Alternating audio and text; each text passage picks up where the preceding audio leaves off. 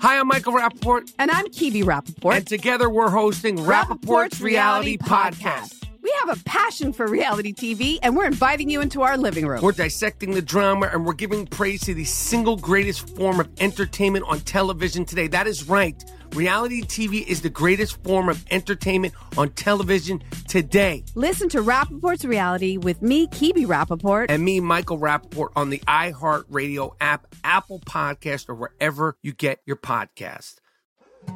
More Than a Movie is back with season two. I'm your host, Alex Fumero, and each week I'm going to talk to the people behind your favorite movies. From The Godfather, Andy Garcia. He has the smarts of Vito, the temper of Sonny, the warmth of Fredo, and the coldness of Michael. To the legend behind La Bamba, Lou Diamond Phillips. When I walked in, I didn't think I had a shot at Richie because John Stamos' picture was already up on the wall. Listen to More Than a Movie on the iHeartRadio app, Apple Podcasts, or wherever you get your podcasts. Hey, I'm Jay Shetty, and I'm the host of the On Purpose podcast. This week, I talked to Orlando Bloom in a rare interview where we went deep into how to get comfortable with fear and how to change the guilt and shame thought pattern.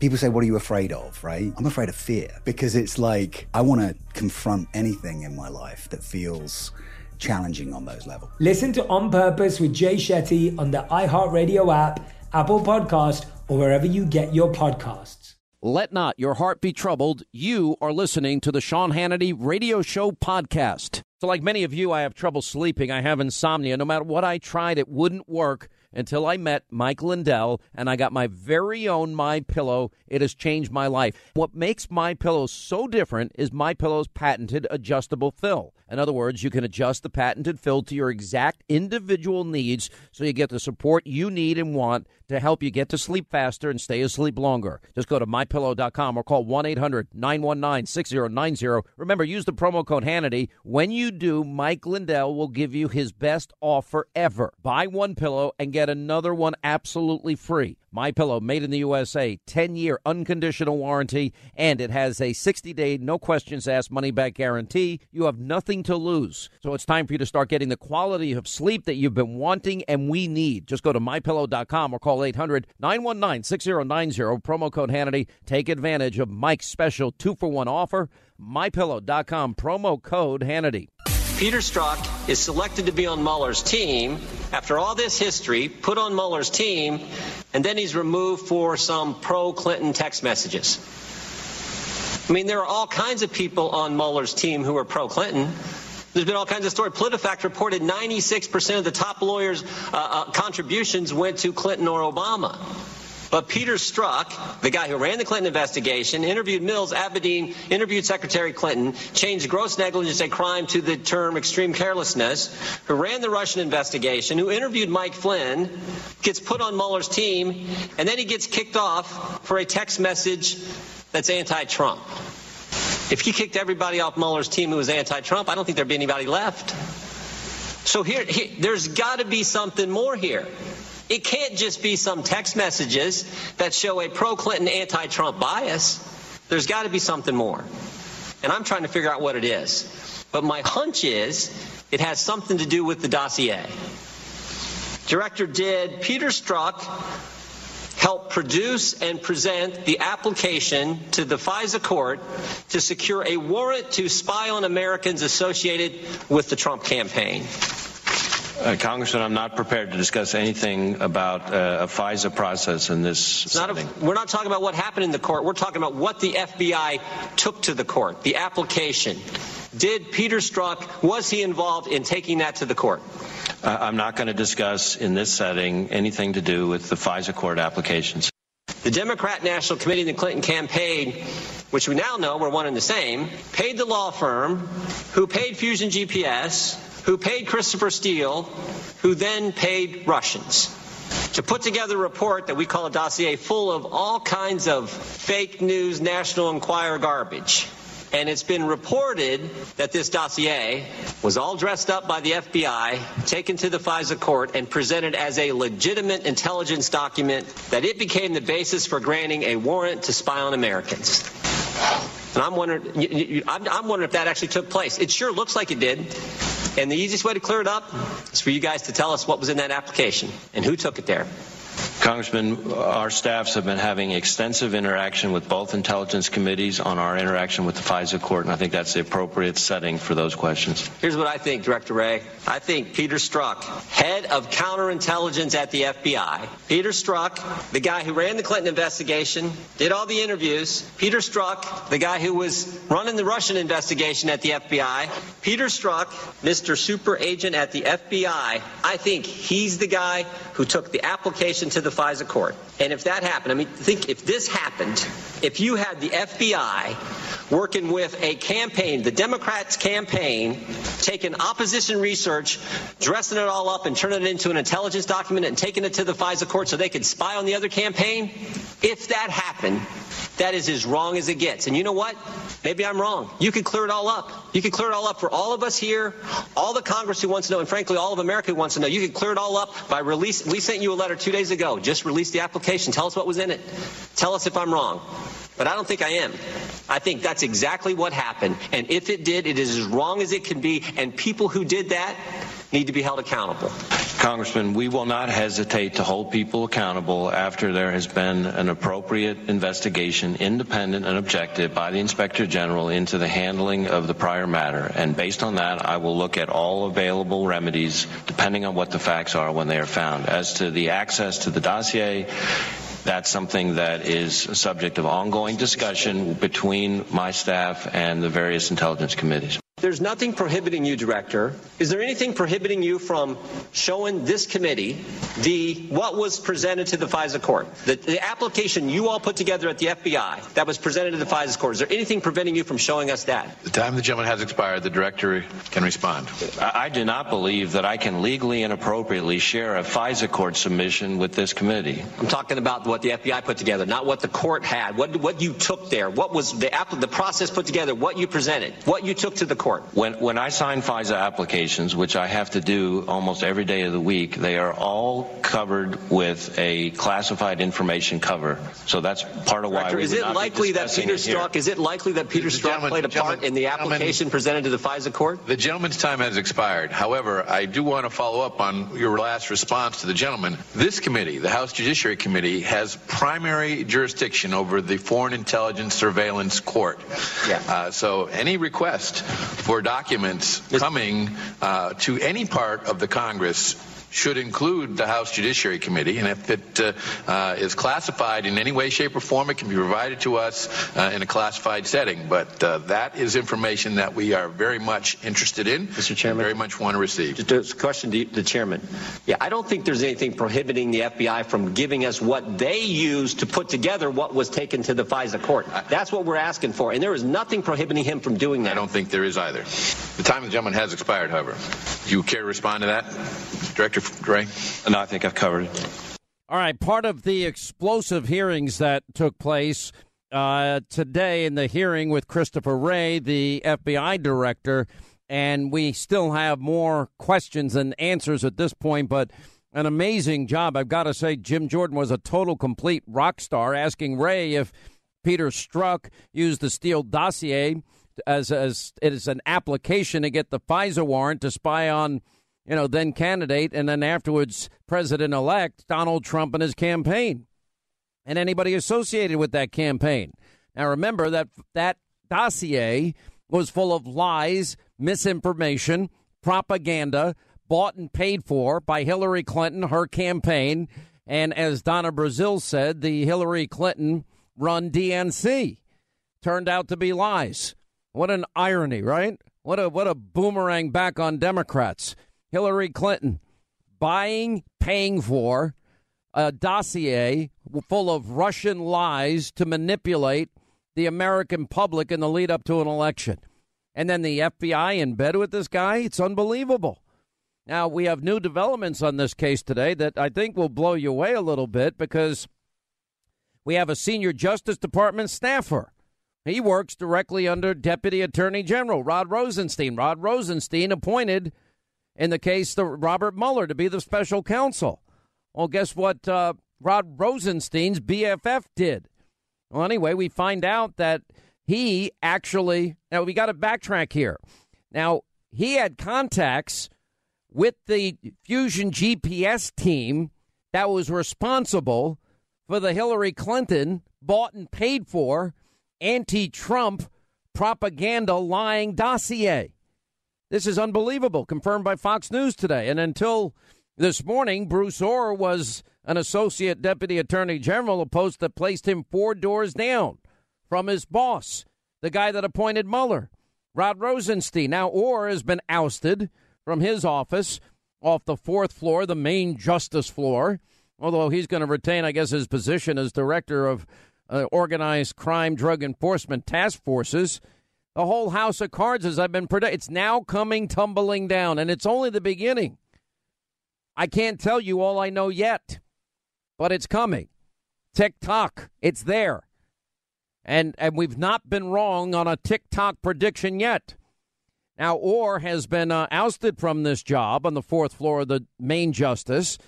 And uh, initially, senior department officials could not provide the reason for his demotion until James Rosen over at Fox News learned that evidence collected by the House Permanent Select Committee on Intelligence, that's the one chaired by Devin Nunes, indicated that Ohr met during the 2016 campaign with Christopher Steele. Well, he's the guy that paid for the Russian lies, the guy that was paid by Hillary. It's unbelievable. It's all beginning to come crashing down. Do we care about Trump Russia collusion? Do we care about Hillary Russian propaganda? Lies to influence an election and distort a, a, presidential campaign? Unbelievable. Additionally, House investigators have determined that Ohr met shortly after the election with Glenn Simpson. Who's Glenn Simpson? He's the founder of Fusion GPS, who's been trying to desperately hide from from what it is his firm has been involved in. This is like block black ops, you know, op research that he's involved in here. They're the, they're the firm that hired Christopher Steele. Christopher Steele is the one that paid the Russians for the lies on Donald Trump and using the funds of Hillary Clinton and the DNC that's run by Hillary Clinton. You can't make this stuff up anymore. Now, so what we saw is, uh, and what's coming, by the way, and what could be the most significant congressional hearing since Donald Trump became president. Well, now the House Judiciary announced today that they're going to question Deputy Assistant General Attorney General, rather, Rod Rosenstein, over the reports that the Mueller investigation has been compromised by a pronounced anti Trump bias that I've been telling you about all week. And the committee's announcement came just hours after Rosenstein told NBC News that he's satisfied with the way Mueller is handling his job and the probes being conducted. Anyway, a press release was issued by Bob Goodlatte. He said, I'm very troubled by the recent controversy surrounding staff assigned to the special counsel investigation into the Russian interference in last year's presidential election. One investigator has been removed from the special counsel's team for sending anti Trump, pro Hillary texts. And by the way, so was his girlfriend. He's also believed to have played a key role in the Clinton investigation. Well, that's the one that he teamed up with Comey in writing the exoneration before the investigation as it relates to the email server scandal. And that allowed her and her associates not to have the laws of this land applied the same way they'd be applied to all of you listening to this program. And she goes unpunished what we, what we know are crimes with the private email server scandal and not mishandling classified information, top secret information, special access program information, and destroying the same. And then covering it all up by deleting all the emails, 33,000 of them, that we now know weren't about yoga, a wedding, a funeral and emails to Bill who doesn't email, and then busting up hard drives and acid wash and bleach bit and the whole bit. You know, they're writing her exoneration way before they did the investigation. So it's a disgrace if you believe in the Constitution. Constitution is our foundation of laws in this country. We're not going to be a nation of laws if we have a dual system of justice. One for the Clintons, one for Democrats, and one for everybody else. So next week, the House Judiciary Committee is going to ask Rod Rosenstein, the Deputy Attorney General that hired his buddy Mueller because Comey wanted it and leaked to the New York Times, all friends together. And then they hire Weissmann, the most unethical person I've ever seen with the most atrocious track record of unethical behavior. Uh, they're all buddies. They're all friends. They all work together. It's a national disgrace at this point. Also, Charles Grassley is demanding that the FBI turn over all records on Trump hating FBI agent Peter Strzok. Anyway, 800 941 Sean is uh, our number. You want to be a part of the program. Today was spectacular. It's everything we've been telling you and the media has been ignoring was on full display today. We'll get Ted Cruz's take at this on the bottom of the hour. We got Sarah Carter. She's been at the forefront of all of this. Remember, her first report was about surveillance warrants against a, a candidate and then sitting president elect. Then we've got a debate on that. We got pollsters, Doug Schoen, John McLaughlin, so much more coming. All right, only two words you need to remember while making your list and checking it twice this holiday season. Tommy John. They are the revolutionary men's underwear, t-shirt, sock brand, and they have redefined comfort for men everywhere, including and especially me. All Tommy John underwear is crafted from the most comfortable fabric you'll ever use. It's impossible to be uncomfortable in Tommy John. Plus, their innovation never takes a day off at Tommy John, even during the holidays. They're constantly thinking of new ways to give you the best product you've ever tried. Like their patented undershirts I wear every day. Well, they stay tucked in and literally pull perspiration right off your body. And also, Tommy John, their underwear is backed by the best pair you'll ever wear, guarantee, or it's free from TommyJohn.com. So give the gift of life-changing comfort for the holidays. TommyJohn.com slash Hannity. You get 20% off your first order. That's TommyJohn.com slash Hannity. Plus, you get extra savings with exclusive holiday daily deals. Only at TommyJohn.com slash Hannity. All right, the president, by the way, meeting with uh, congressional leaders in the Oval Office. Let's dip in and hear a little of this. All here is a very friendly, well unified group. It's a well knit together group of people, and we hope that we're going to make some great progress for our country. I think that will happen, and uh, we appreciate it very much. And uh, Chuck, Nancy, would you say anything? Like to say anything? Chuck? Well, we hope we can uh, come to an agreement. Uh, funding the government is extremely important, helping our soldiers is very important, and helping average citizens is very important. So we're here in the spirit of let's get it done. Thank you, Mr. Uh, Mr. President, for this opportunity. Uh, we are here to make progress. Uh, we have some important issues that we share with you. As you have described the opioid crisis in our country, we want to address that, help our veterans, as CHIP, uh, children's health insurance, and uh, again, all things that have bipartisan support in the Congress. Very good. Thank you, Nancy, very much. Mitch? Mr. President, we're here to uh, reach a bipartisan agreement to finish out the year, and uh, glad that you invited us and happy to be here. Thank you very much. Paul? Glad we're here to resume conversations. Mike, you have anything? Each person says less. One sentence. I, I just, uh, I'm, I'm grateful for the leaders of both political parties. This is a time of great opportunity in this country. We're seeing growth at home, but we have many challenges abroad, many challenges facing the American people. And uh, uh, I'm, I'm more confident than ever, Mr. President, uh, with your leadership and with the good faith uh, of all the people in this room that uh, uh, before, before this Christmas we'll produce real results for the American people that'll make America stronger and more prosperous. Well, thank you very much. I thought that with what's going on in the world, uh, I would bring our great military genius slash person along, and maybe uh, General Mattis could say a couple of words. Right. Uh, it's an honor to be here with the leaders uh, from the Hill, sir. The number one priority for our country is to make certain we protect this Constitution and our way of life, and we've had great bipartisan support. I'm confident we'll walk out of this with it. I am too. Thank you all very much. Thank you. Thank you very much. Oh, the I see that Chuck and Nancy decided to show up today. Oh, so nice of them. They were so busy last time, last week when, when of course they were invited to the White House so they can actually, you know, put together a budget. By the way, the government never shuts down anyway. Just so you know, essential employees they all stay. All the checks go out. The only one who gets off government, non-essential employees, and they always get their money back anyway. It's a ruse. It's a game that they play so often. Oh, you're going to blame you for the. We'll blame you. We'll blame you. Blame. The government never shuts down. All right. Uh, Ted Cruz, Senator Cruz from Texas. Next, Sarah Carter at the top of the hour. A lot of information coming your way. Straight ahead. All right, 25 now till the top of the hour. 800 941 Sean. You want to be a part of the program. Interesting side note as it relates to the Al Franken, I'll resign in the next few weeks report today. It looks like, well, according to the Cook Political Report, They now changed their rating for Minnesota's Senate race to toss up in the wake of Franken and his resignation. But you got to remember the, the governor, when he resigns, is a Democrat.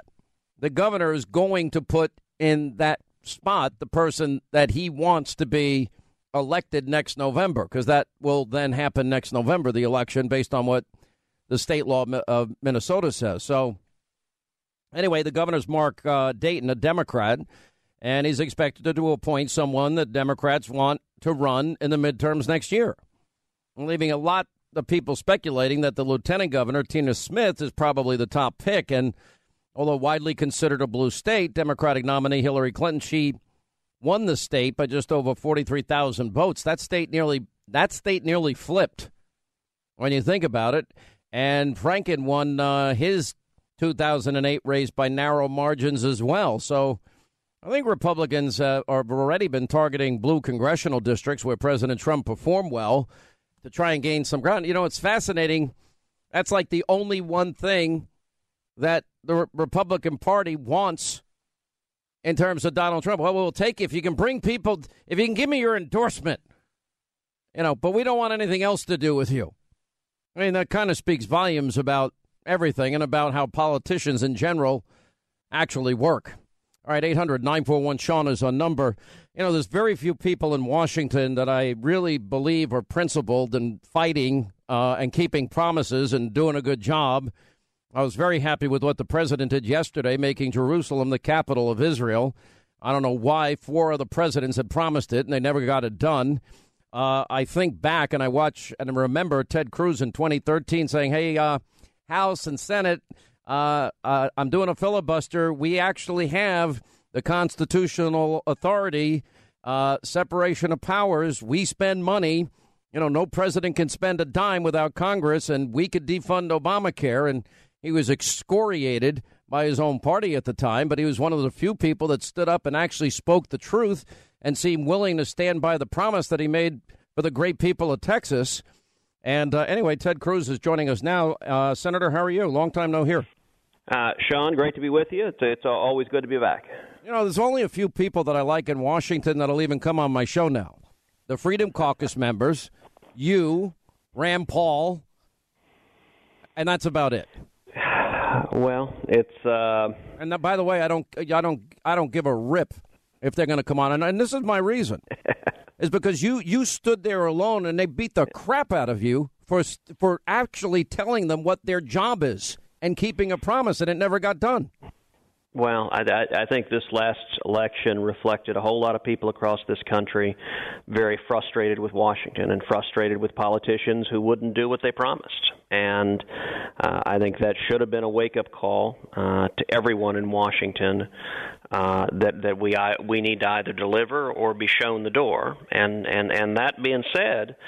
Uh, I think the vote Friday night uh, passing tax reform out of the Senate was a big, big deal and, and a huge victory for the American people. I totally agree with you, especially middle class cuts. I like the repatriation quotient involved in that, multinationals yep. literally having the ability to bring trillions back to the country, the corporate tax, also what the president has been doing in terms of ending burdensome regulation and Absolutely. moving towards energy independence, all the things that you have supported. Uh, I do think they could have gone further.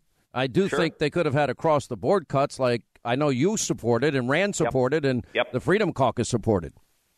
Uh, th- th- there's no doubt that it could have been an even bigger and bolder tax cut, and that's something I strenuously urged. Uh, that being said, there are many good elements uh, in, in this tax bill. It cuts taxes on small businesses. It cut taxes on on job creators, uh, which which should generate more jobs and raise wages. And, and I'll tell you, there were several battles that I was intimately involved in in, the, in this tax cut c- cut debate, where we prevailed and conservatives prevailed. You know, two months ago, uh, I began publicly calling for ending the Obamacare individual mandate as a part of tax reform. And and and when I was doing that, it was me and, and just a handful of conservatives. It was me and Rand Paul and Tom Cotton, and and we we didn't even, I would say, have six senators supporting us at the By time. By the way, you can Most, add Cotton to the list of good guys. I agree with you. Yeah, uh, the three of us were were making the lonely case for that, and most of our colleagues w- were wary that it would jeopardize tax reform, and we made the case vigorously, both both privately and publicly. This is the right thing to do. The individual mandate. It's an unfair IRS penalty on six and a half million people because they can't afford health insurance. And and we went from virtually nobody in the conference agreeing with us to Friday night 51 Republican senators voted to end the individual mandate, which is which is one of the worst parts of Obamacare, and to use the 338 billion dollars that saves to lower individual rates, to lower marginal rates all across the board, and to double the child tax credit from $1,000 per child to $2,000 per child. That was a big, big conservative victory, and two months ago, nobody thought we could get it done. You know, you did something. I bet. I honestly, I should have talked about it because I knew about it, but I, I, I just it, it escaped my mind with everything going on with Mueller and this this witch hunt, as far as I'm concerned. But you were able to actually offer an amendment on Friday to make the, what's known as 529 education savings accounts, which are just phenomenal. And these accounts, up until now, have been used exclusively only for college tuition expenses. But your amendment which got stuck at 50 50, it literally now allows uh, and expands the use of $529 for two additional purposes. Uh, tuition for students in, in K 12 private and parochial schools, and, and also costs related to homeschooling. And that's up to $10,000 per child, and it can be distributed for those purposes. That's a big deal. And, and Vice President Pence, you know, came in to save the day and break the tie. Sean, that, that, that's exactly right. This is the most significant school choice federal legislation that has ever passed. And, and it takes 529s. 529s are incredibly popular. Millions of Americans use them, where you can save in a tax advantaged way to pay for your kids or your grandkids uh, college tuition. And, and this expands 529, so you can still use them for college but now you can use them for K through 12, for public school, for private school, for parochial school, for religious school, for tutoring, uh, for therapy with kids with disabilities. Uh, it, it puts parents and grandparents in charge, $10,000 per child per year. And, and it passed, as, as you noted, 50 50. In fact, you know, there was some real drama uh, on the floor. I'll tell you, tell you an inside story you'll enjoy. So we're sitting there past midnight. We begin voting. We lose one Republican, and then we lose a second Republican. Susan Collins, Lisa Murkowski both vote now. Yeah, shocking. Oh, I'm sorry. Go ahead. At that point, the the floor staff picks up the phone and calls the vice president. Says, "Mr. Vice President, looks like we may have a tie vote. We need you to come down." He was up at his residence, so he gets in the car, starts taking the motorcade down to Capitol Hill. Then Joe Manchin, Democrat from West Virginia, comes down and votes yes and, and there's an audible gasp in the well of the Senate. Good for him. Um, when that happens, the floor staff picks up the phone, calls the vice president, said, "Mr. Vice President, we just got Manchin. It looks like we don't need you after all. You can head on home." So the motorcade turns around, starts heading back. Then Manchin goes back to his desk, and he's surrounded by Democrats. They descend on him like a horde of locusts and just begin beating the living daylights out of him, yelling at him. And five minutes later, Manchin sheepishly walks down, changes his and vote, changes his vote to no. Man. And so the floor staff calls the vice president a third time, says, I'm sorry, Mr. Vice President, we do need you. So they turn the motorcade around yet again. he heads from the Naval Observatory to the Capitol. Past midnight, he comes onto the Senate floor, said the ayes are 50, the nays are 50, the Senate being evenly divided. The vice president votes in the affirmative, and the biggest school legislation in history is adopted school choice legislation. I, I can't thank you enough for this. You know, one of my frustrations has been that, like, if you look at the health care debate, and and I know for a fact because the the people that saved that bill in the House were the Freedom Caucus. Yep. And you, you worked hand in hand with House members. And by the way, as a general rule, senators think they're they're so snobby that they can't even talk to House members half the time. and you know that's true. Yeah. And and you help you are intimately involved, helping them. People like uh, Mark Meadows and Jim Jordan every step of the way. Yeah, absolutely. And it's it, what was missing in that debate, Senator. You know what was missing? You, you're talking about the biggest education change. That's a big idea.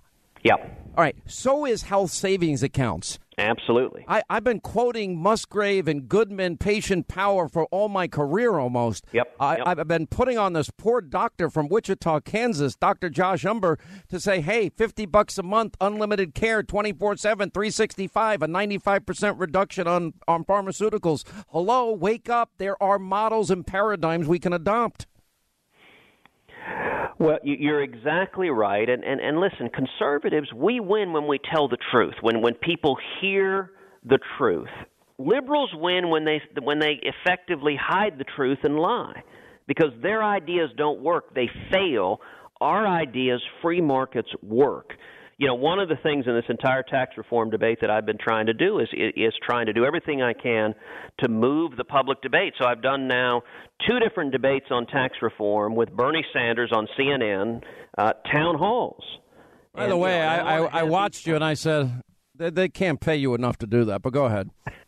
Well, you know, it's important. I mean, you're doing it every day on the airwaves, but we've got to. Margaret Thatcher said, first you win the argument, then you win the vote. We've got to explain and lay out the truth. And, and I have to confess, Sean, my favorite moment in in the debates with with Bernie Sanders is is when I turned to him and I said, you know, one of the things I love about Bernie is he's very honest. He admits he's a socialist. He ran as a socialist. He told the voters of Vermont he wasn't a Democrat. He was a socialist. He he that's what he believes in. Uh, but I turned to Bernie and said, Bernie, since this is a debate on tax policy, uh, let me ask you, what is the difference between a Democrat and a socialist on taxes? Nothing. well, Bernie was silent for uh, four or five seconds, and, and and then he said, "Oh, I don't have an answer to you." And I said, "You know what? Neither do I." That's such a that's that's a that's a grand slam. Why did why why you get in the debating arena with you is what do you think of this Franken thing? Well, look, I I think it he did what he had to do. The allegations against him are, are, are serious, and, and they kept coming, one woman after another after another. The allegations on their face appear very serious, uh, and and so at this point, I don't think he had any choice, and, and, and he did what he had to do. And, and you know, we've seen all across the country uh, powerful men in in Hollywood, in entertainment, in journalism, in politics uh, who abused their position, who abused their position and engaged in, in sexual harassment or sexual assault. Uh, it's wrong, uh, and, and I think it's a good thing that people who have behaved abominably and who, who have abused others are, are being called to account. I don't disagree, and I think the, at the end of the day, this is going to be a better environment. I, think that, uh, because of the courage of, of many, there's going to be there's going to be a change. I'm, I at least I hope and pray for crying out loud. Some of this, I'm so sick of reading this crap. The next thing, though, what do you do? Like in the case of John Conyers, he denies it. And right. what do you do when it's when we don't know the answer right away?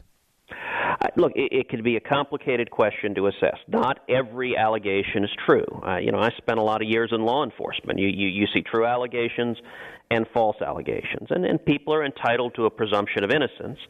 Uh, with someone like Conyers, you had multiple former staffers who weren't coming forward anonymously. They were they were they had their names. They were making very serious, very specific, very credible accusations that that I think led to his resignation. And and you've got to assess with Franken. I think it was up to, to seven different accusers, and and are all of their accusations true? I don't know, but but you've got to do your best. Well, we also had the picture of him with Leeann Tweeden, and the picture with him yeah. and Arianna Huffington, and the picture with him and Joy Behar, and because of politics, Joy Behar and and. uh you know, Arianna said, "Oh, it's okay," but you know what? The pictures kind of speak loudly, don't they? Uh, th- there's no doubt the photographs played a significant part, and, and yesterday you saw Senate Democrats one after the other calling on him to resign. I think that that was what what accelerated this decision, but it seemed to be on an in- inevitable path. And and you know we obviously have allegations. You know what every reporter immediately wants to say is, "What about Roy Moore?" I mean that's what they they stop you in the hall with. And, and and my approach to that, look, I, with Al Franken, what I, what I believed at the time is if the allegations are true, he should resign, and now he has resigned. With Roy Moore, what I said at the time, if the allegations are true, he should drop out and give Alabama voters the choice of a strong conservative. But if they're not true, he should vigorously and aggressively defend himself. Don't leave it in this limbo of not being sure. And this is now a question that the, the voters of Alabama are going to have to decide. I, I was surprised because he had denied knowing this woman, and the yearbook shows up. Yeah. I was a little surprised forensics wasn't used. Well, I, I will say that that is one of the most uh, disturbing things. Is it's now been a couple of weeks since since these allegations arose, and and the yearbook w- w- was, I think, the, the the single most concerning piece of evidence about one of the most serious charges, and, and it still has not been hand o- handed over to a third party uh, to, to investigate and, and, and to verify it, whether it's accurate or not. By the And- way, I had, a, I had a, an expert that said if he had his writings at the time, they'd be able to tell. Listen, I got to run, but Senator, we owe you a debt of gratitude. You have been true to your promises, uh, one of the few in D.C., and uh, we do appreciate it. We really do. Well, thank you, Sean. We've got an historic opportunity right now, and, and we got to step up and deliver. And, and Agreed. I think we're going to get this tax cut passed. I think we're going to get it passed by the end of the year, and, and that that's a, a big, big deal in terms of honoring our promise to the people. Senator Ted Cruz, Texas. Thank you, sir. 800 941 Sean will continue.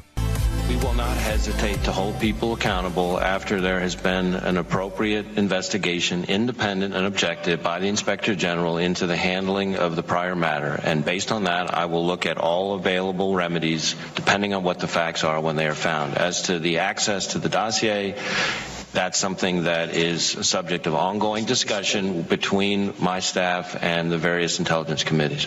There's nothing prohibiting you, Director. Is there anything prohibiting you from showing this committee the what was presented to the FISA court, the, the application you all put together at the FBI that was presented to the FISA court? Is there anything preventing you from showing us that? The time the gentleman has expired. The director can respond. I I do not believe that I can legally and appropriately share a FISA court submission with this committee. I'm talking about what the FBI put together, not what the court had. What what you took there? What was the app, the process put together? What you presented? What you took to the court? When, when I sign FISA applications, which I have to do almost every day of the week, they are all covered with a classified information cover. So that's part of why Director, we is would it not be likely that Peter. Strzok is it likely that Peter The Strzok played a part in the application presented to the FISA court? The gentleman's time has expired. However, I do want to follow up on your last response to the gentleman. This committee, the House Judiciary Committee, has primary jurisdiction over the Foreign Intelligence Surveillance Court.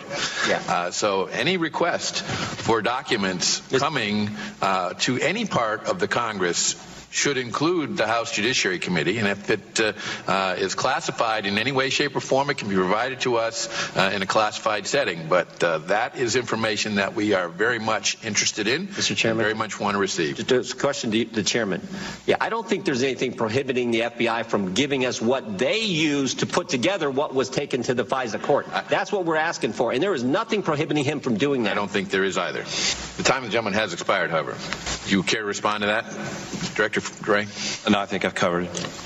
All right, hour two, Sean Hannity Show. Amazing exchanges. That was part of it. Jim Jordan was so on his game today, and that was him questioning the FBI director, Christopher Wray, continuing to press Wray on whether Peter Strzok submitted the FISA application and uh, whether or not the FBI worked with the Hillary campaign, if that's as wrong as it gets. And then Bob Goodlatte and, and Jordan continue arguing, arguing over the FBI submitting Strzok's FISA application. And it raises a lot of questions. Number one, you know, all the irony just stands out in front of us, and that is that wow, I thought we were, I thought we were looking into Trump Russia collusion, and here you have a Hillary Clinton campaign, Hillary Clinton bought and paid for.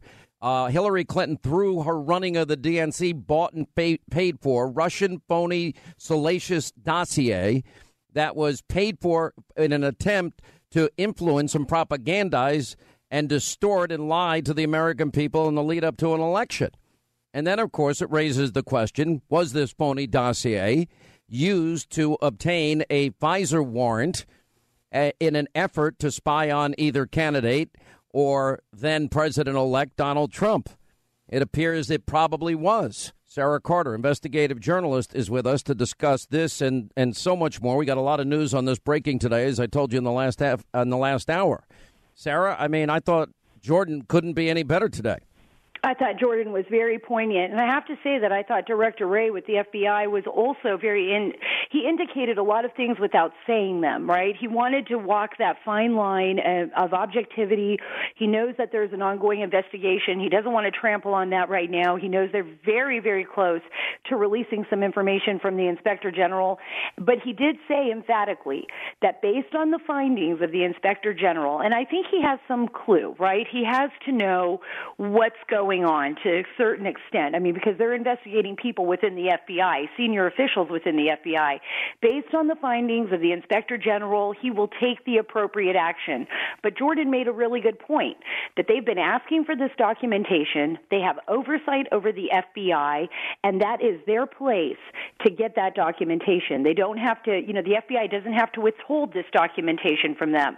So I think they're expecting to see that. And, you know, there's been more news today. I mean, we're looking at now a senior Justice Department official, Bruce Ohr, has been, you know, basically demoted for meeting with Christopher Steele, Sean. Um, they found out that he had met with Christopher Steele. They found out he had met with people from Fusion GPS, who was the firm that hired, you know, Christopher Steele to put together this salacious dossier. So now that we're peeling back this onion, I mean, it's not even an onion anymore. It's a ball of yarn that's unraveling all over the place. Well, we also have Senator Grassley uh, demanding that the FBI turn over all records on Trump hating FBI agent Peter Strzok.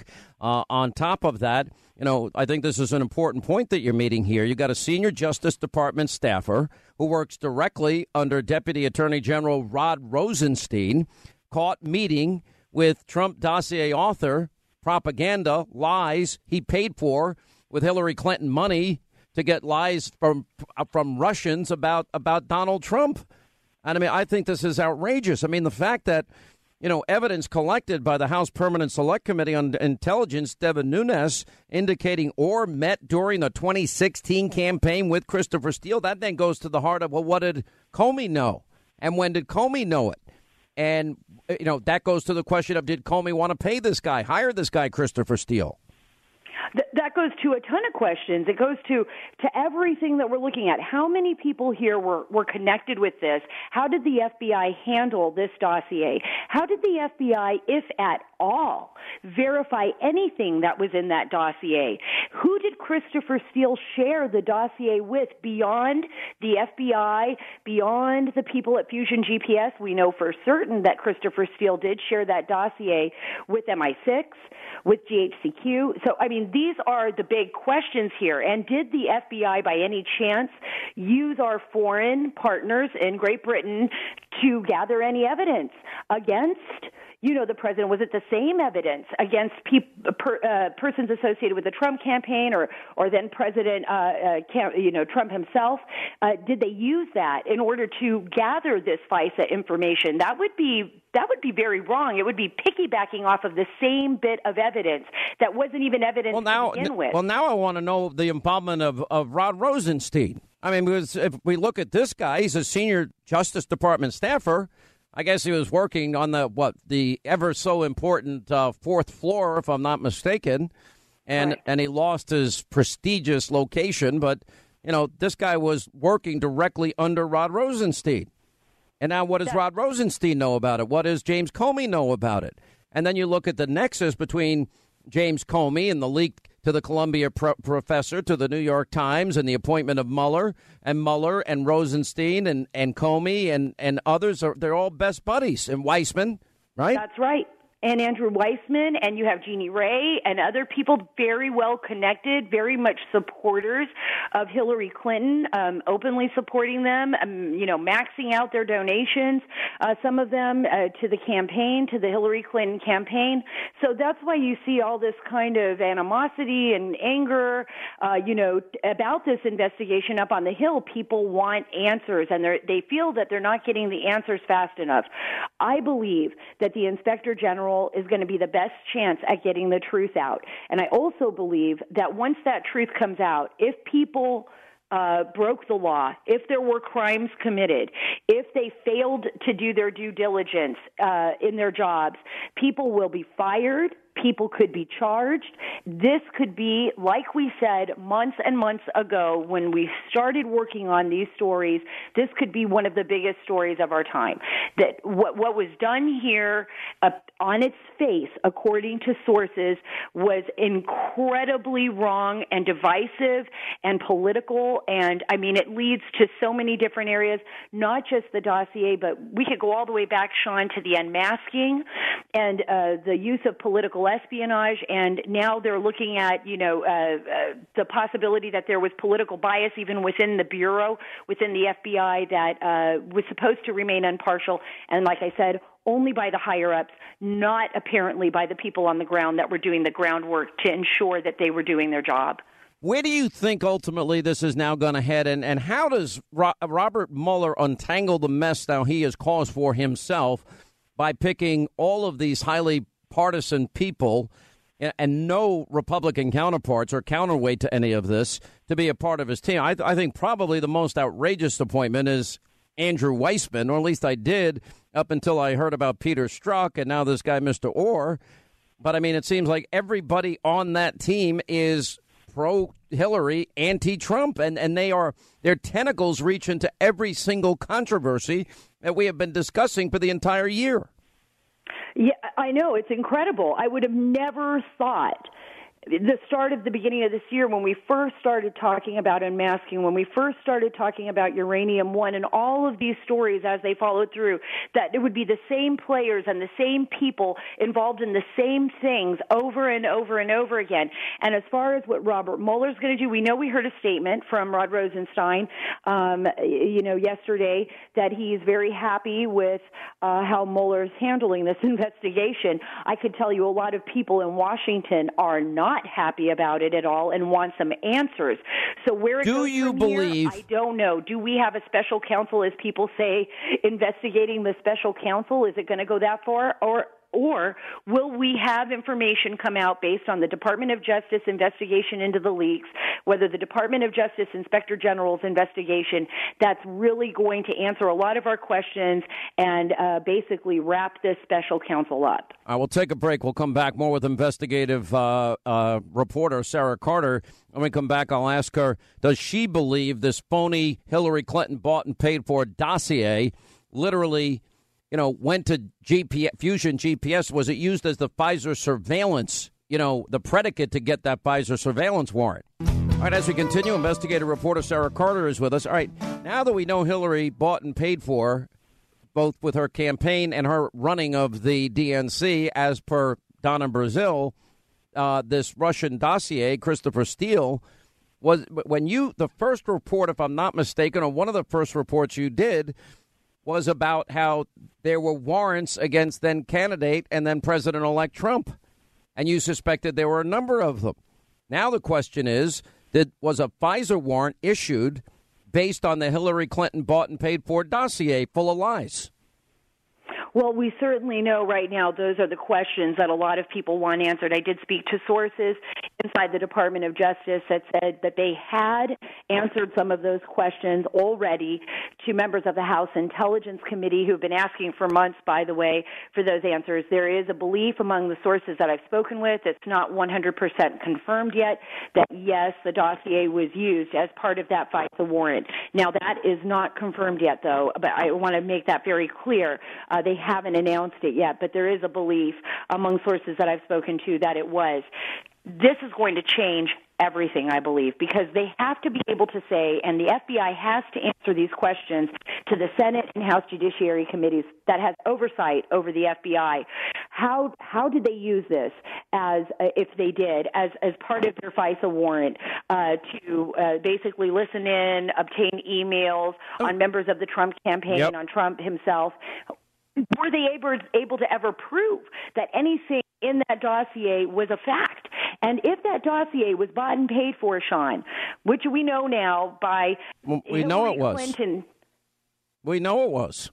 Yeah, we know it was, and and it was used to pay. Actually, that money was used by Christopher Steele to pay FSB agents and former KGB agents of the Russian spy agency. How can you trust anything that was in that dossier? Look, all Russia wanted to do was sow chaos, and it appears that the media and you know you like to say the word mainstream media people say that the mainstream media members even members of of, of uh, on capitol hill uh, very political very partisan have allowed basically done the russians bidding I got a question. Where is now? I keep hearing from my sources, and I know you have better sources than I do, but I keep hearing the Department of Justice is doing their job. If everyone would just, you know, everything's happening, everything's on the table, everything's being investigated, but we don't see any of it.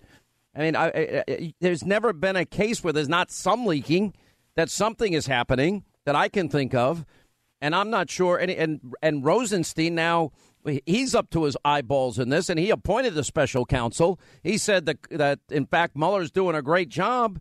I, I, frankly, uh, where is the attorney general? I have also been talking to sources over and over again about what's going on. Where is the attorney general? Believe it or not, I was speaking to a group of women uh, yesterday. Their main question was, "Where is the attorney general? Where is Jeff Sessions?" Uh, the sources that I've been spoken to say that the Justice Department is doing their due diligence. They're doing their work. They have 27 leak investigations. We will be hearing something shortly. That is what I have been told. Now, I, like you, want to wait and see if that's true.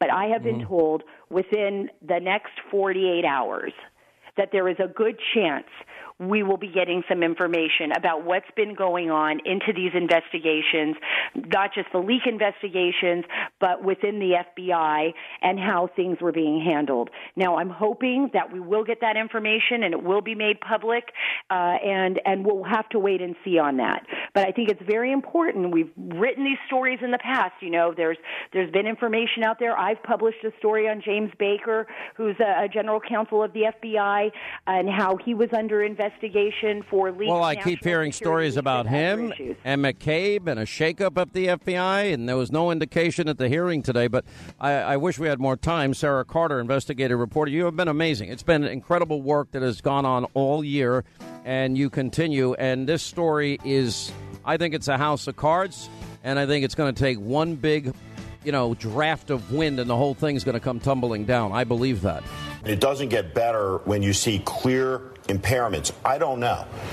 Is that a tooth problem? Is that something else? Presidents every year typically go to the Bethesda Naval Hospital for a checkup. Uh, this president, to my knowledge, is departing that tradition. We don't have updates on his health. We don't know what's going on. But this is a legitimate issue, worthy of consideration. This is the man who commands America's nuclear arsenal.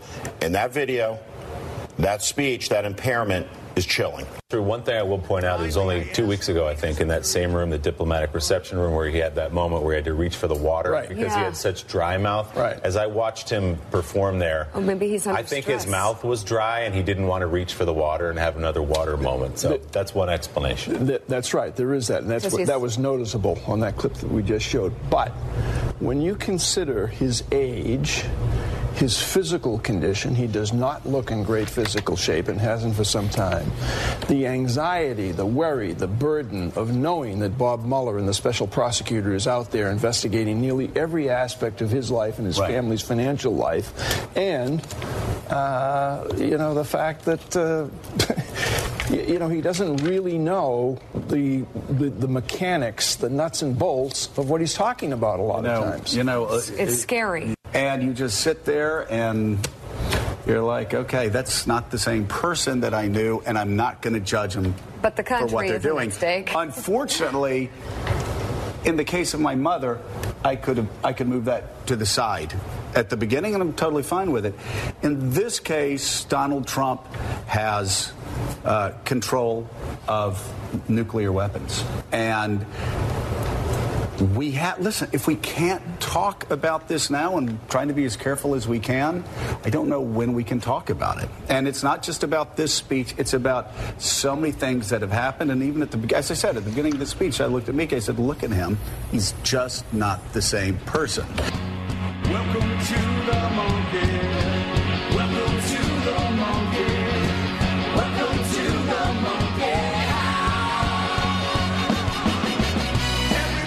You know, you can't even make these ironies up. That is a typical day on the Morning Joe show. That is a typical day. and he is so unhinged, and everybody around him is so unhinged. It's such an irony. The irony is simple. There was no Trump Russia collusion. We've been investigating it for a year. But we do know that we have Hillary Clinton, DNC, Russia collusion because they bought and paid for a phony Russian propaganda dossier that was meant to lie and propagandize the American people. You know, we want to talk about health issues. You know, I was excoriated for daring to look at Hillary Clinton collapse into the arms of Secret Service agents and have one coughing fit after another. It is so personal for liberal Dr. Joe and his bride to be and their entire team over there at Conspiracy Theory TV. It is so personal. They cannot stand. And this goes for a lot of these never Trumpers. Well, he really needed water, but he was afraid to take a drink. It is it's it's like CNN. It looks like Donald Trump's face in the ear of a dog. I'm not making this up. This is CNN. It is it is it is like, you know, he wants two scoops of ice cream and everyone else gets one. It is there is a collective destroy Trump media meltdown breakdown. Everything they have tried to do has been to take down this president, and they're not succeeding. The whole Mueller investigation is collapsing before our eyes. And what looks like is going to happen is going to be the biggest boomerang, as I have been predicting now for some time, against the Democrats. They don't go into the unethical uh, appointments, tactics, uh, appointees of Robert Mueller, Trump hating, Hillary loving individual. They don't care about the. All they care about is a personal vendetta with Donald Trump. They don't care about the Supreme Court appointment he made. They don't care about the burdensome regulations that are gone. They don't care about him keeping his promise. Four other presidents wouldn't keep their promise. How shocking. He must be unstable because he actually kept his promise on moving Jerusalem, you know, to the, being the capital of Israel. You know, oh my gosh, Donald, what a horror. He got his tax plan for the most part through Congress. Oh my gosh, that's another horrible thing. He stuck with repeal and replace and even went after his own party for not standing on their principles. This is horrible. This is a man that is not stable. He's gone and he's visited the entire world and China and Vietnam, all over the place. And I actually know the president, have been around the president. These people have nothing to do with the president. Anyway, 800 941 Sean, our toll free telephone number if you want to be a part of this extravaganza. Joining us now, John McLaughlin, pollster, founder of McLaughlin and Associates, Doug Schoen, uh, political author, commentator, Fox News analyst, and uh, thank you both for being with us. How are you?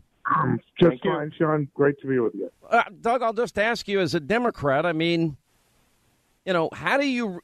I, I understand if people don't like a president. I understand that they oppose a president, but there's a certain emotional detachment where it is a fixation now that this is they wake up every day, they'll ignore any other real news, and they go with every conspiracy theory. Hatred now is literally foaming out of their mouths every morning, and I just, it's bizarre to me. Well, you know, in the um, annals of medicine now, there's a new disease that has been isolated, but there is not a cure for it. It's called TDS or Trump derangement syndrome. It's so true. But I did. I disagree with the president on a lot. You know that, Sean. But I know him to be somebody who is deeply committed to what he believes, to his worldview, and I believe him to be working hard and working consistently. Again, I say this as a Democrat, but more important, I say it as an American because I say to people when the North Koreans come or our adversaries come, they're not going to ask whether we're liberals or conservatives, Democrats, or Republicans.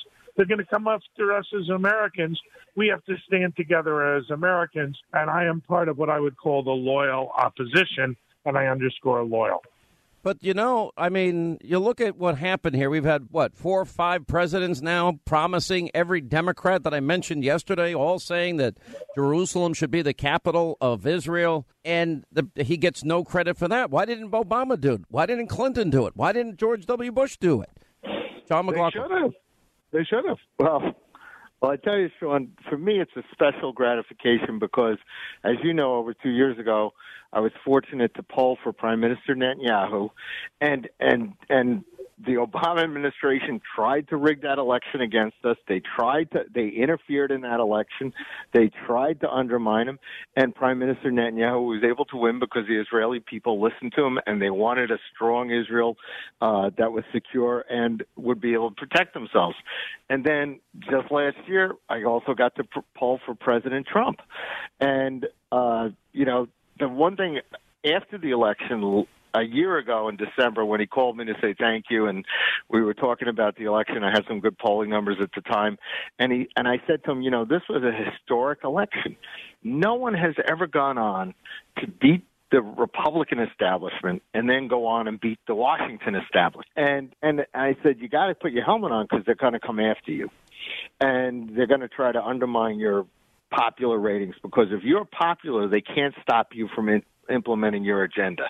And he doesn't, you know, he's doing it. I mean, yesterday when he signed uh, the order to to to recognize uh, Israel as the capital, uh, which the Israelis wanted, which Jerusalem as the capital, right? Yeah. Jeru- Jerusalem, right. Every other country tells us what their capital is, and we recognize and put an embassy there, except for Israel. But he's he's disrupting things that the establishment is afraid afraid of when he changes everything. The tax cuts, uh, making America more secure, securing our border. He's he's doing so many things that he promised he was going to do that the political establishment. I mean, they're basically trying to undermine this guy with like some sort of fishing expedition. Because you know, I have we have uh, our polling firm represents 22 Republicans. One of them uh, in the House. One of them is Pete King. Pete King's telling me there is no evidence of any collusion with the Russians. None. He basically says, and I, I was on the campaign. I could tell you there was no collusion, and it was just absolutely ridiculous. But they're looking for something to get rid of him because he's making so many changes, and he's he's really straightening out the country, and he's doing it. Um, in spite of the Washington establishment, and they're just apoplectic. They don't know what to do. Saturday, I t- saw him speak at Cipriani's. The president spoke for an hour, totally at a fundraiser, totally lucid, intelligent. The person you and I know, whether it's in person or in front of a crowd. By the way, I mean, I, I have had days where I am exhausted, and I've done shows, and you get a little lazy in your speech. You know, it's it's not the result of anything except you know no sleep. I mean, that's it's just a fa- you know. I always will say that my New York accent is a lot thicker when I'm tired. It's just a fact. We all get tired. You have lived in campaigns. Uh, I- I don't sleep a lot to begin with. I've had nights I sleep one or two hours, and then I got a full load the next day. And you know what? I may not be as energetic that day as I was the day before. Yeah, and I'm sure Doug can attest to the fact that President Clinton used to keep him up all night going over polls. I mean, President Trump is tireless. Tireless. And the guy and he works. He's he's a, he's unbelievable. He's an unbelievable worker, and the guy is brilliant. And they're, the DC establishment and the elites around the world are just apoplectic. They just want to try to get rid of him. What's your reaction to yesterday's decision and these attacks on the president, Doug? Look, I am somebody who has worked.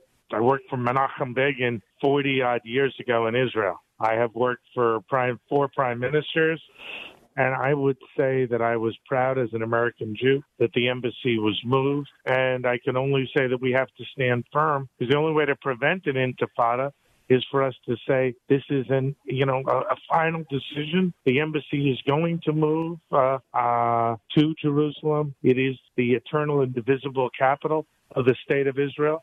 And I was proud as a Jew, proud as an American. I was proud as an proud a American. Democrat. I, I, I, and it speaks volumes about what he accomplished and what others didn't. All right, moving on. Now that we find out, we, we have a really good insight into the team that Mueller has has put together. You know, Democratic donors, pro Hillary, anti Trump individuals, people that have you know been responsible for some of the, some travesties of justice, unethical conduct, made up laws etc., overturned by the Supreme Court, Fifth Circuit Court of Appeals, etc. Wh- where do you go when you see such a biased team put together by a special I- prosecutor? I, have a simple answer. We need, and I've said this on your show, your TV show, Sean, we need a special prosecutor to look at Uranium One, the dossier in Hillary. And I think it behooves uh, the Justice Department to appoint a second special prosecutor to look at Secretary Clinton. We'll take a break. We'll come back. Doug Schoen with us. Also, John McLaughlin, 800 941 Sean is our toll free telephone number. If you want to be a part of the program,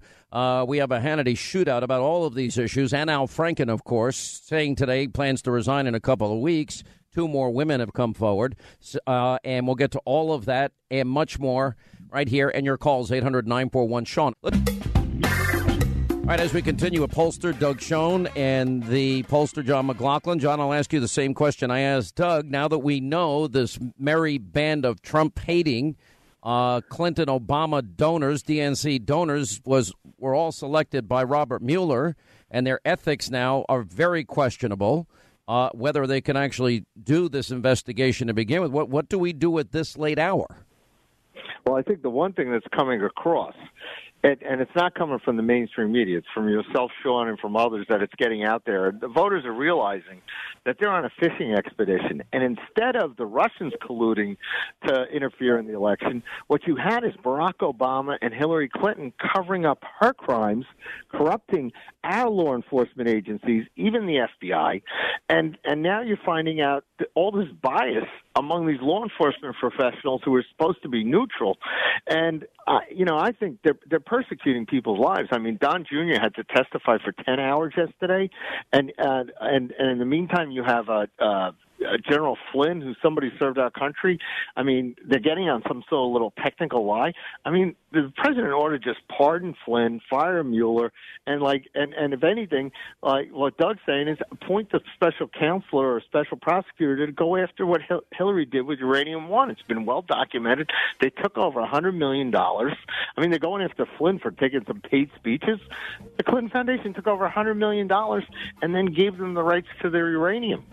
I mean, it's absolutely ridiculous. I think it's all. I think the house of cards is coming down. I really. I don't even think I have to blow at this point.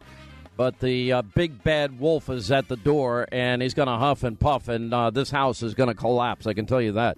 All right, thank you all for being with us. Appreciate it, Doug Schoen and uh, De- uh, John McLaughlin.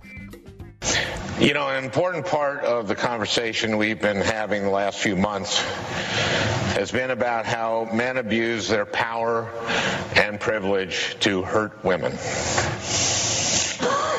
I am proud that during my time in the Senate, I have used my power to be a champion of women.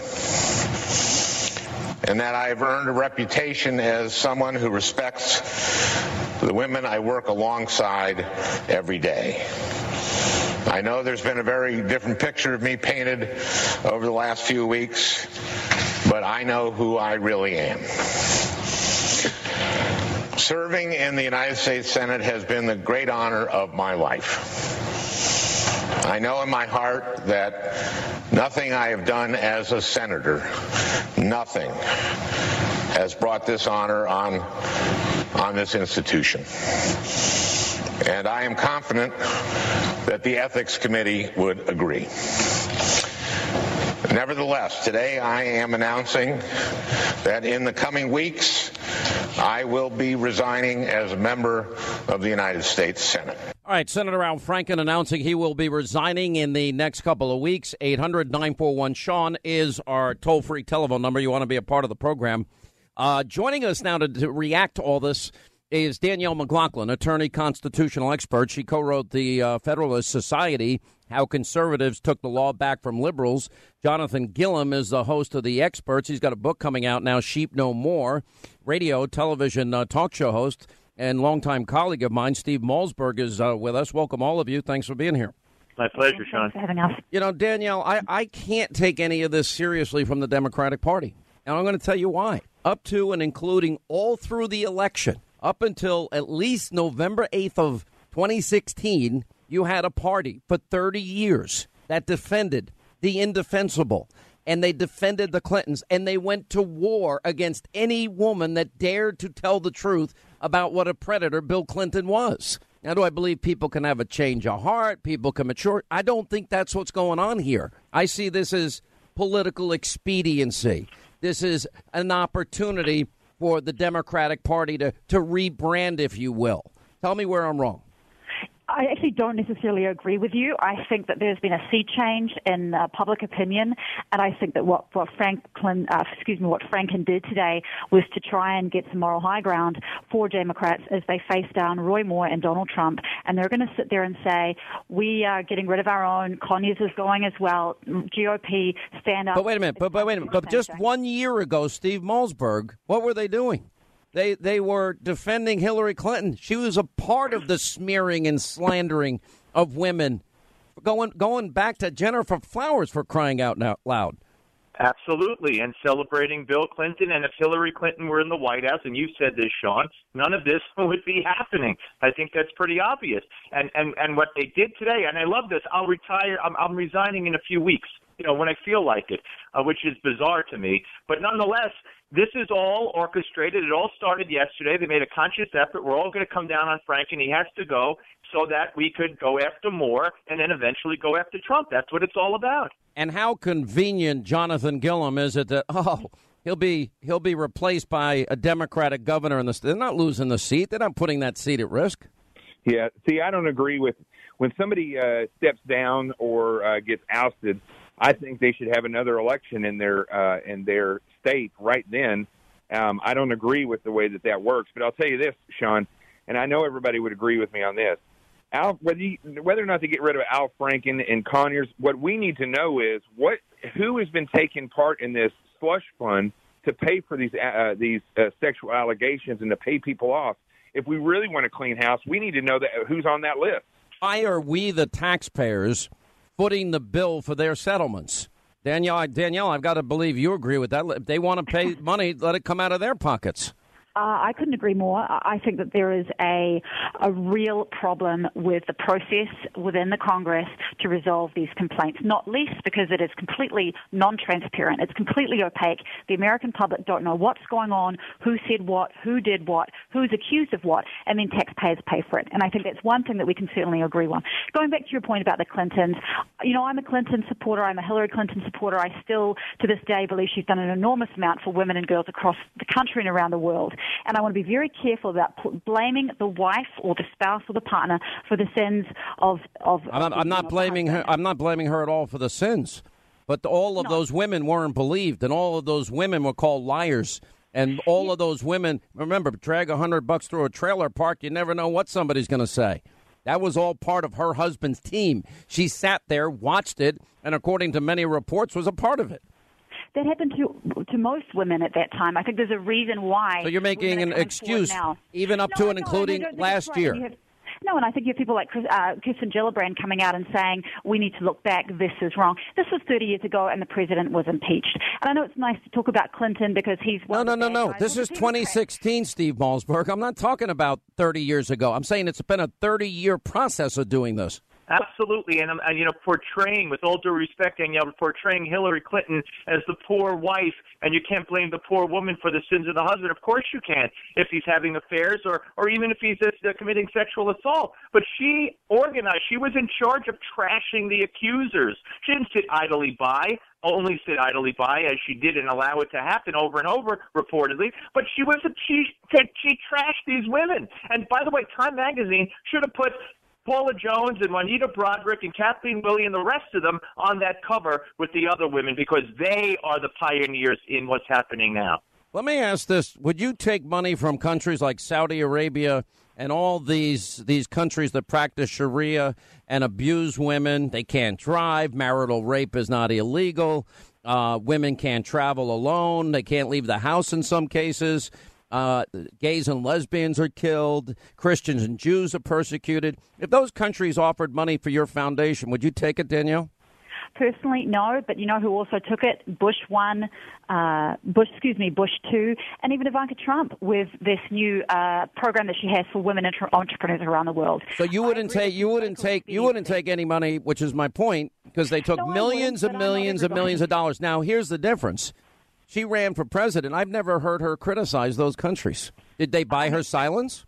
No, I don't think so at all. This is a woman who went to China uh, a decade ago and said women rights, women's rights are human rights. Human rights. This is a woman who she came. Did she ever criticize the countries? Can you find criticisms of the countries she took money from that abuse women? Uh, off the top of my head, no, but I do not Mhm. have any doubt. In I've looked. I haven't been able to find it. For women. What do you think, Jonathan?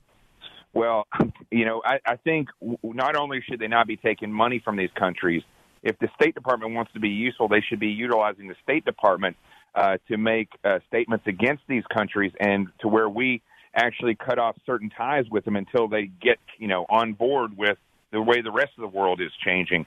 But here's the thing, Sean. I can guarantee you, if Hillary Clinton had been elected, uh, the possibility is that the same people complaining would have come out and the same uh, allegations would be uh, spiraling out of control now. However, the way this would have been uh, looked at by the Democratic Party would have been much different because they could coordinate any type of illusion that they wanted if Hillary Clinton had been in office.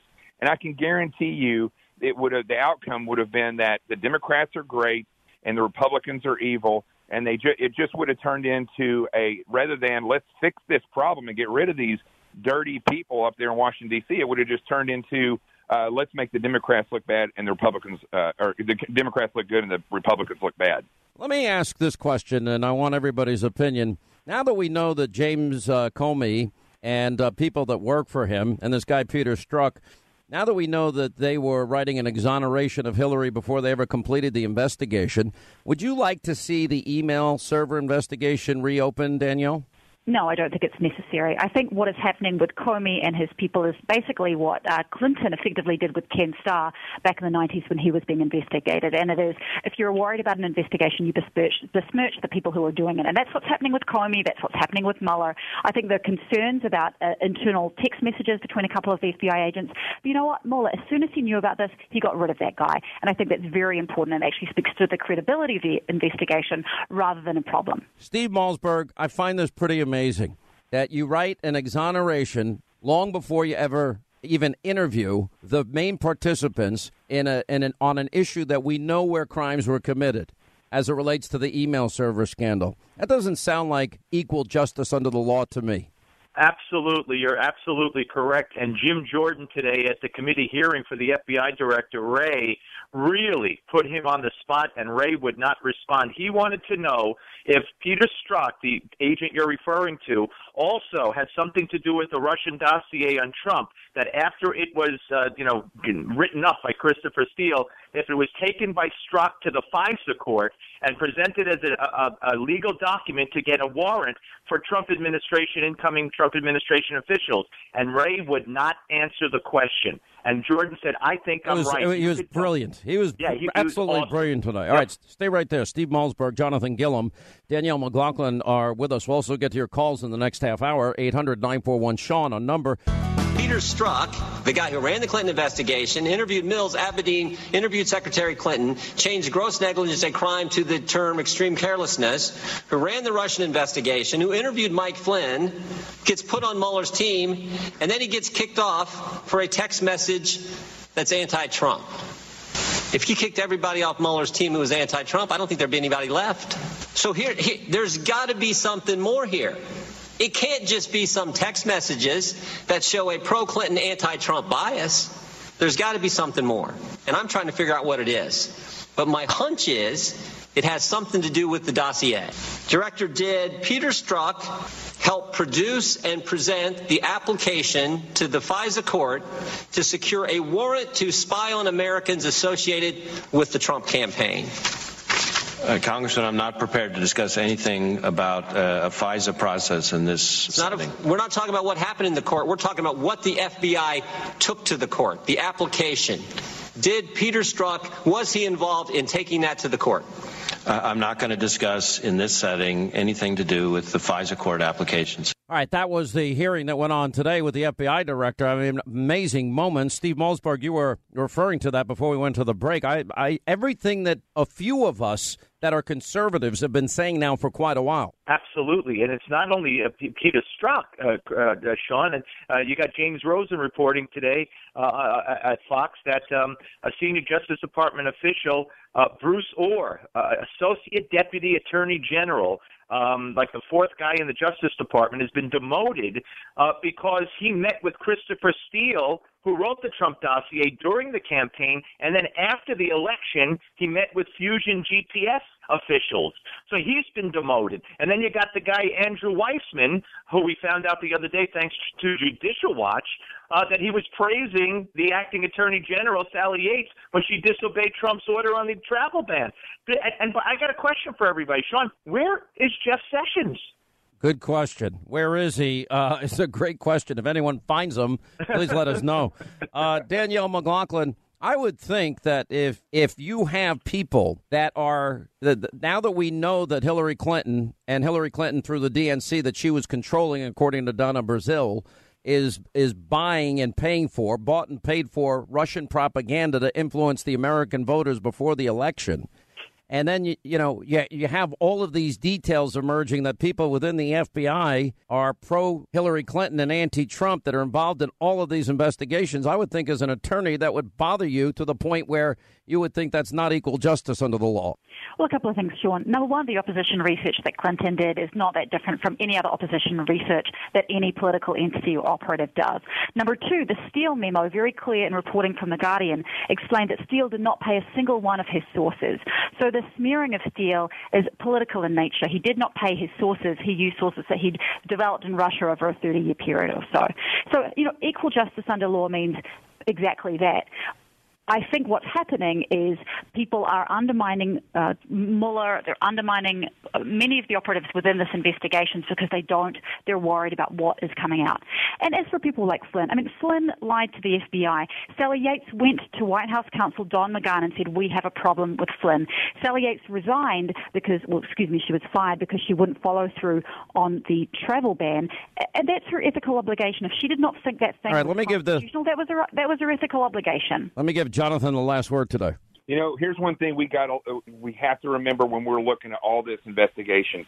First and foremost, all these people were handpicked. And I love Steve, but you got to use a different word. It's not demoted, they were removed. And if you look at it, you look at the fact that these people were handpicked, how they think, what their ideologies are. When they get caught because something comes out in the open, they get removed. And in the case of the guy who has these text messages with another FBI uh, attorney that he was sleeping with, he was not demoted, fired. He was removed from the investigation, and guess where he was put?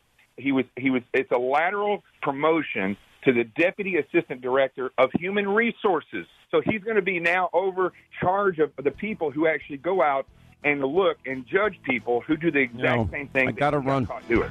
Jonathan, always good to see you. Steve, thank you for being with us. Danielle, always a pleasure. 800 941 Sean, toll free telephone number. We hit the phones when we get back. We have an amazing show tonight at 9. We'll give you the details straight ahead. Hi, 25 till the top. Of, why are you annoying me and distracting me before I come on the uh, air? It's too fun not to. It's just so fun. Your New York accent is getting thicker by the hour. Well, I mean, maybe Well, I definitely put it on for effect because I know how much it irritates you. you do not put it on for effect. I sure It's- do. it- no, because well, when I'm angry, it comes out. When I'm tired, it When- comes out. How about every time you talk, it comes out? that happens too? Yeah, that happens too. I mean, Occasionally. occasionally, you know. Uh, anyway, Yesterday we were on the road, and uh, I was was very tired, and so we were at another studio, and I said I need some coffee, and the whole room turned around, and the guy was like, "You from Louisiana?" I'm like, "That's very funny. It's hysterical. Thank you very much for playing." But I wondered if you were going to talk about your award. Well, I was I, I no because I accepted the award on behalf, and this is uh, Jenny Tom. There was so many great people in that room. I'm, I I can't. There were so many people that were being honored. I just happened to be one of them, and I thought it was an amazing event. And I said I'm only accepting this because I don't want awards. The Awards don't mean a whole lot to me, and it does. In other words, I don't want to be. As I said to the crowd, this is for every irredeemable, deplorable friend of ours and all of you in this room that cling to your God, your guns, and your religion. And To that, which you got rounding applause. okay. And then I said, we have to be honest about this. We're all spokes in a wheel. And the wheel is to defend the country, to defend liberty, to defend our Constitution, to fight for our kids and our grandkids and our way of life and future generations, and fight against now what is what is an absolute madness that has taken over in the country, and that the rule of law is literally hanging by a thread by more corruption than I've ever seen in my life.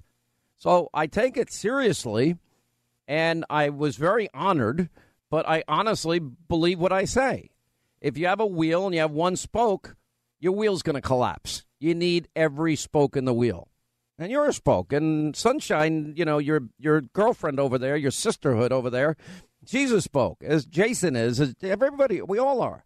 I don't know about Ethan sometimes, but I mean mostly. What, me? Oh, just kidding. Ethan is the most important spoke in the wheel. All right, there you go. Uh, uh, all right, let's go to uh, Donna. Is in Maryland. Donna, hi. How are you? Glad you called, and uh, thanks for being with us. Hey, Donna, how are you? Congratulations. What's going on? Hi, yes, I'm doing. I'm here. Thank you so much. Congrats on your Impact Award. That is tremendous. And I heard it from another Fave talk show host this morning who announced it, and it made me very happy for you. I got to say, with respect to the Mueller situation, you know, the fake special counsel and the fake dossier and the fake news, I think this is going to have a boomerang effect and against the left and all their shenanigans. Uh, the deep state is about to be unraveled, and I think it's going to start with the FBI, and who knows where else it's going to go. But I think you're correct. I think their house of cards is coming down. Yeah, I do. I believe it. And it's happening sooner than I think people imagine. Um, I would say by the by January, some point in January, we're going to learn that Donald Trump had nothing to do with Trump Russia collusion. Absolutely, positively nothing. All right, let's get to our uh, busy phones here as we say hi to John in York, PA. John, hi. How are you? Glad you called. Hi, Sean. How you doing today? I'm good, sir. What's happening? I, I, the way I see it is like this: with the evidence that's come out now about the Mueller investigation, where it's tainted, I don't see a problem with the president firing Mueller. I mean, he could appoint an Alan Dershowitz, who seems as, as Look, Alan Alan Dershowitz has been amazing on on this issue. He look, there's a, my, my disagree with agreement with him. It's it, it's actually pretty profound. Um, I love his consistency and his intellectual honesty, and I think he's absolutely right. We can't criminalize political differences. All of that is true, but I, I in my heart, and I, I think the facts bear out. Hillary Clinton committed many multiple crimes, felonies. And I just worry that if Hillary Clinton has a separate justice system for her, and we have a dual justice system in the country, we don't have equal justice under the law, then our Constitution's meaningless. And I think it's profound. And I think the great irony in all of this is the person that should have been investigated was never investigated. And I think that's a big problem. Anyway, uh, thank you for the call. Back to our phones.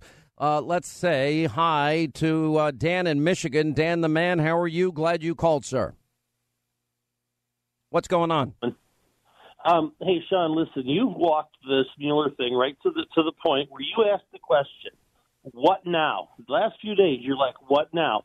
And and and and, and a quick point, you have to demand this "What now?" and that is, Jeff Sessions used the argument for political. He is recusing himself, so there's zero hint of political or personal bias.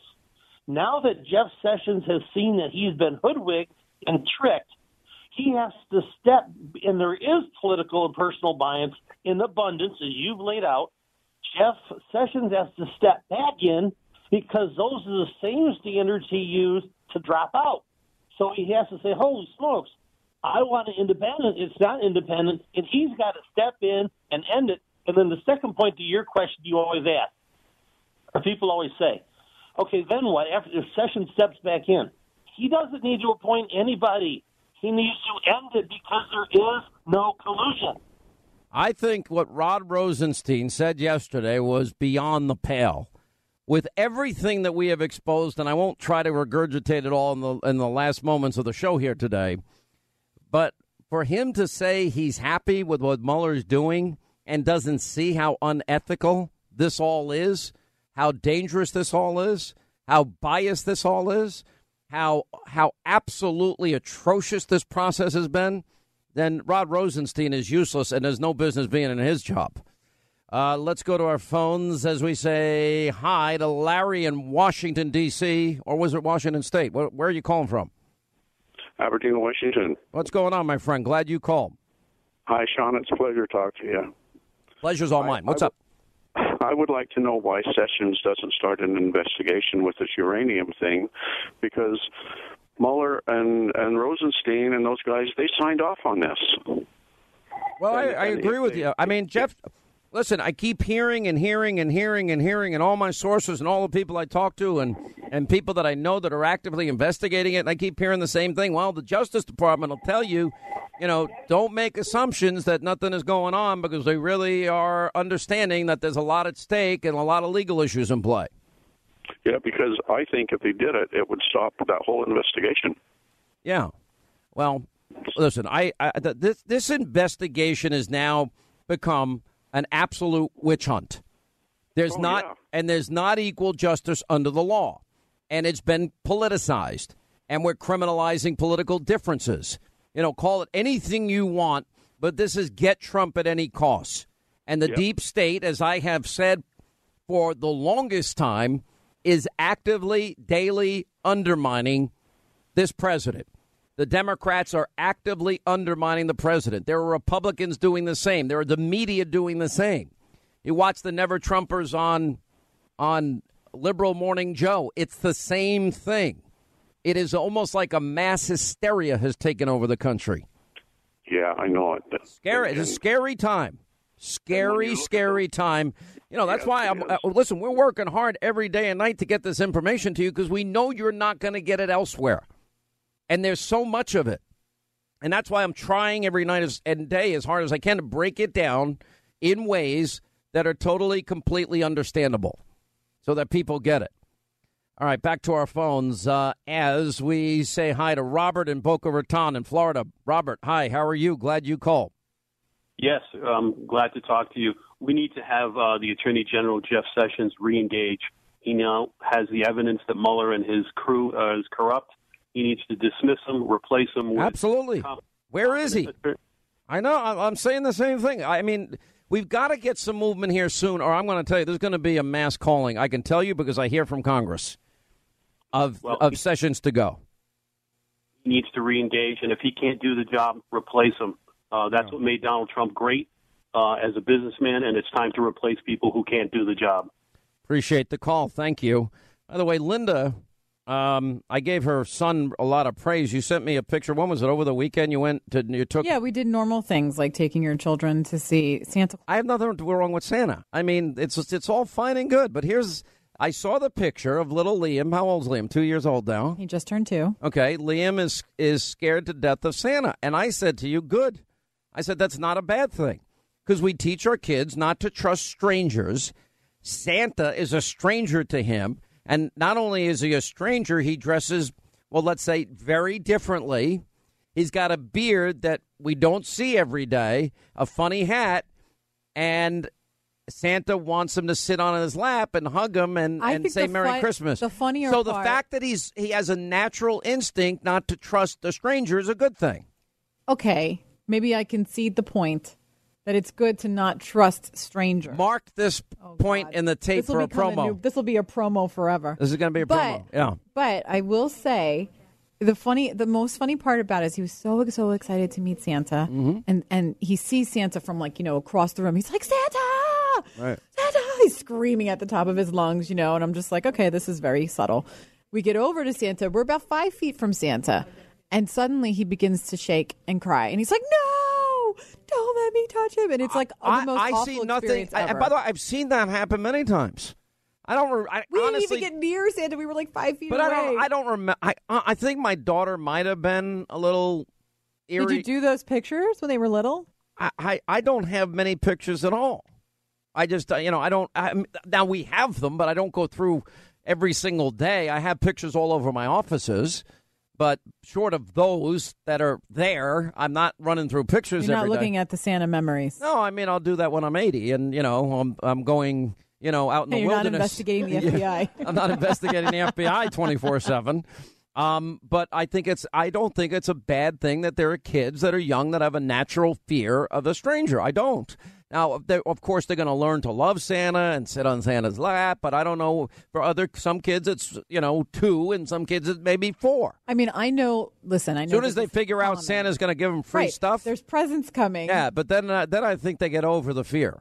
I mean, I am raising a Republican, so I, I kind of like that he doesn't like to get. How do you know stuff. your son's a Republican? I just know. You can't know that. I know he likes to work hard. He likes to, you know, he's very respectful to his What elders. does a two-year-old work hard at? He works hard. He lifts Works up hard his tutus. playing. He carries them from one side of the room to the other side of the room. I, I don't even know what to He get that. builds. He builds with blocks. You know, he's a hard worker. No, I see the kid driving that car you bought him around in circles. Yeah, you know, he gets to business out on the lawn. He's got the he's got the big jeep. You know. I mean, it's a Told me real he car. agrees with the Trump tax plan. Oh, jeez, are you I will say. I will say. Now, uh, Oh, wait, man, wait a minute. you're Now that, now that you're going to be a part of the family this year, you're getting like you have to get Linda presents, and you have to get Liam and and and, and everybody else presents. I've been buying presents anyway. She's been anti Lauren for a while. All right, my present. Now we're just making it official. My present is Christmas bonus. That's it. I'm not going to go shopping for everybody and pick the wrong thing. And by the way, I did get nice gifts from our team here. I don't like when people spend money on me at all. I don't like it. It's not necessary. I am humbly appreciative. I don't want to talk about the present because with the present comes a big controversy for me, and I don't want to go to the controversy. What is it, Hannity? What is it? That's called a teaser. Yeah, that's called I want a I want a motorcycle. We're going to tell you in the new I don't year. really feel like dealing with the with the controversy because the last time I ended up with a Vespa, which was nice. Um, but I I've never given up my desire to have a motorcycle. You know, as a well, I shouldn't say it. There's a friend of somebody that's very famous that I know that lives nearby me, and he's he's big in motorcycles. I see Listen, him- motorcycles are fun, and if you know how to ride them and you're safe, I know how to ride them. It's safe. wrong. I'd only go. For, I, I'm not taking this. You know, You're not freewheeling down the highway. You're just going out for a Sunday drive. That's basically all I'd want to That's it. You know? Right, that's going to wrap things up for today. We got an incredible Hannity tonight, 9 Eastern. We have a corrupt media we'll be investigating. Also, we've got new developments investigating the team that Mueller has put together Trump haters, Hillary lovers. Does that sound like equal justice under the law to you? Newt Gingrich, Kellyanne Conway, much more. Sarah Carter tonight, Hannity, 9 Eastern. Set your DVR to the Fox News Channel. I promise you won't be disappointed. See you tonight at 9. Back here tomorrow. Wow, it's Friday tomorrow.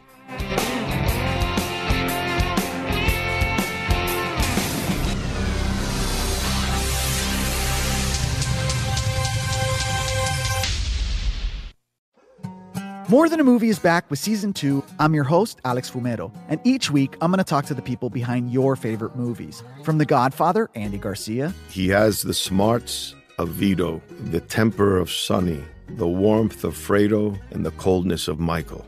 to the legend behind La Bamba, Lou Diamond Phillips. When I walked in, I didn't think I had a shot at Richie because John Stamos's picture was already up on the wall. Listen to More Than a Movie on the iHeartRadio app, Apple Podcasts, or wherever you get your podcasts. Hi, I'm Michael Rapaport. And I'm Kebby Rapaport. And together we're hosting Rapaport's Reality Podcast. We have a passion for reality TV, and we're inviting you into our living room. We're dissecting the drama and we're giving praise to the single greatest form of entertainment on television today. That is right. Reality TV is the greatest form of entertainment on television today. Listen to Rapaport's Reality with me, Kebby Rapaport. And me, Michael Rapaport, on the iHeartRadio app, Apple Podcast, or wherever you get your podcast. Hey, I'm Jay Shetty, and I'm the host of the On Purpose podcast. This week, I talked to Orlando Bloom in a rare interview where we went deep into how to get comfortable with fear and how to change the guilt and shame thought pattern. People say, What are you afraid of? Right? I'm afraid of fear because it's like I want to confront anything in my life that feels challenging on those levels. Listen to On Purpose with Jay Shetty on the iHeartRadio app, Apple Podcast, or wherever you get your podcasts.